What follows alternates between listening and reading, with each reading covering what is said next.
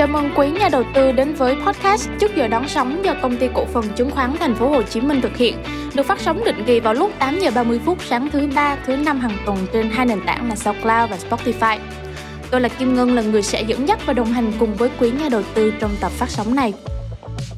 Hai phiên giao dịch ngày hôm qua có thể nói là ghi nhận những tín hiệu cực kỳ tiêu cực khi hàng loạt cổ phiếu giảm sàn, chỉ số VN Index giảm gần 37 điểm, một lần nữa thủng mốc 1.200 điểm xuống còn 1.180,4 điểm.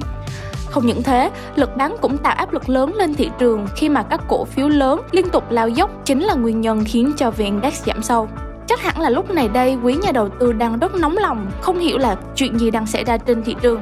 Và ngay sau đây, kính mời quý nhà đầu tư cùng đến ngay với những nhận định về thị trường có phần hoảng loạn ngày hôm qua, cũng như là lắng nghe những lời khuyên đến từ phía chuyên gia phân tích cao cấp HSC của chúng tôi, anh Châu Phạm. Xin mời anh ạ. Xin chào anh chị và các bạn, xin chào bạn Ngân. Rất vui lại được gặp lại cả nhà trong bài postcard vào sáng thứ ba và thứ năm hàng tuần của HSC.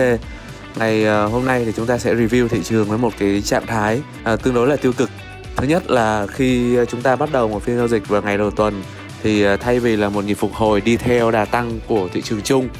à, đi theo nhịp phục hồi của các chỉ số lớn thì chúng ta lại có một áp lực điều chỉnh giảm rất sâu à, vào ngay phiên giao dịch đầu tuần. Thì à, mình cho rằng là với cái hiện trạng như thế này thì có vẻ như dòng tiền nắm giữ cổ phiếu đang có một trạng thái khá là hoảng loạn. Và khi mà trạng thái hoảng loạn xuất hiện thì nó sẽ đi cùng với uh, áp lực bán và không có lượng mua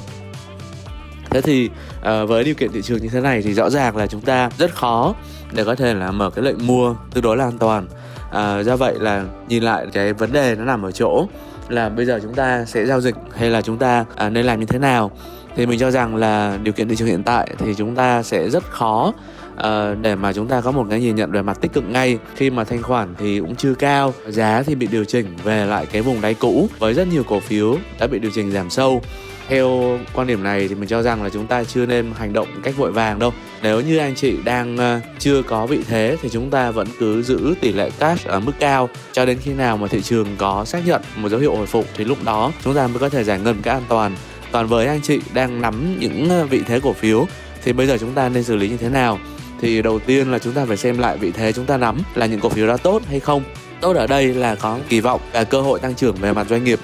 Là nếu như mà chúng ta tự tin vào kỳ vọng này thì chúng ta hoàn toàn có thể là không phải làm gì thêm mà đơn giản là chúng ta quan sát thôi còn nếu như chúng ta mua những cái nhóm cổ phiếu mang tính là à, biến động và với điều kiện thị trường à, những cái nhóm cổ phiếu mà nó đã trong một cái xu hướng giảm dài hạn, thì mình cho rằng là chúng ta cứ những cái nhịp hồi chúng ta có thể đóng vị thế này và chúng ta có thể quay lại sau. Bởi vì là dù sao nữa thì bảo bảo vệ tài khoản mới là điều mà mình đánh giá là quan trọng. Đó là với nhìn nhận của cái phiên dịch ngày hôm qua và để lại dư âm nhân viên ngày hôm nay. Thì thực tế là cái nỗi lo về lạm phát, nỗi lo về suy thoái, cũng như là nỗi lo về đình lạm thì nó cũng đang thể hiện ra rất là rõ. Trong trường hợp không có những cái động lực cụ thể hoặc là một cái chính sách mới từ phía ở những cơ quan điều tiết thì có thể là trạng thái thị trường nó vẫn sẽ chưa thật sự tích cực. Nhìn lại thì chúng ta vẫn đang nói về một câu chuyện là bảo vệ và bảo quản những gì mà chúng ta đang đang có được ở trong thời gian qua. Còn hơn là chúng ta tìm cách để mà cơ hội bắt đáy, nhưng mà thay vì bắt đáy thì chúng ta lại bị lỗ thêm những cái phiên sàn sau đó.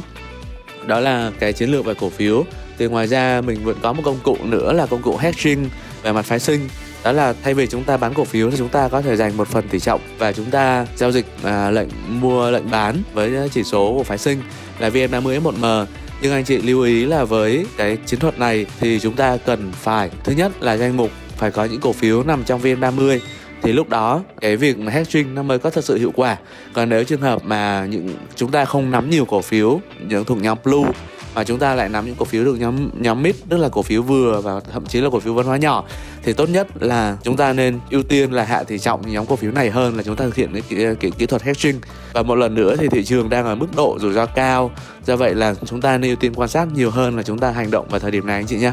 Vâng ạ à, xin cảm ơn cả nhà. À, xin cảm ơn anh chị các bạn và xin hẹn gặp lại cả nhà trong bài postcard vào sáng thứ năm ạ. Xin chào và tạm biệt. Vâng, lời chúc của anh Châu Phạm cũng đã khép lại tập podcast ngày hôm nay. Cơ cấu lại danh mục và kỳ vọng của bản thân để bảo vệ cho tài khoản có lẽ là lời khuyên tốt nhất mà chuyên gia của chúng tôi, anh Châu Phạm muốn gửi gắm đến quý nhà đầu tư. Hy vọng rằng quý nhà đầu tư đã có cho mình một tầm nhìn mới, một chiến lược phù hợp để có thể vững tâm giữ gìn cho tài khoản trước những biến động của thị trường chứng khoán Việt Nam. Xin chào tạm biệt và hẹn gặp lại quý nhà đầu tư trong khung giờ quen thuộc 8 giờ 30 phút sáng thứ năm ngày 23 tháng 6.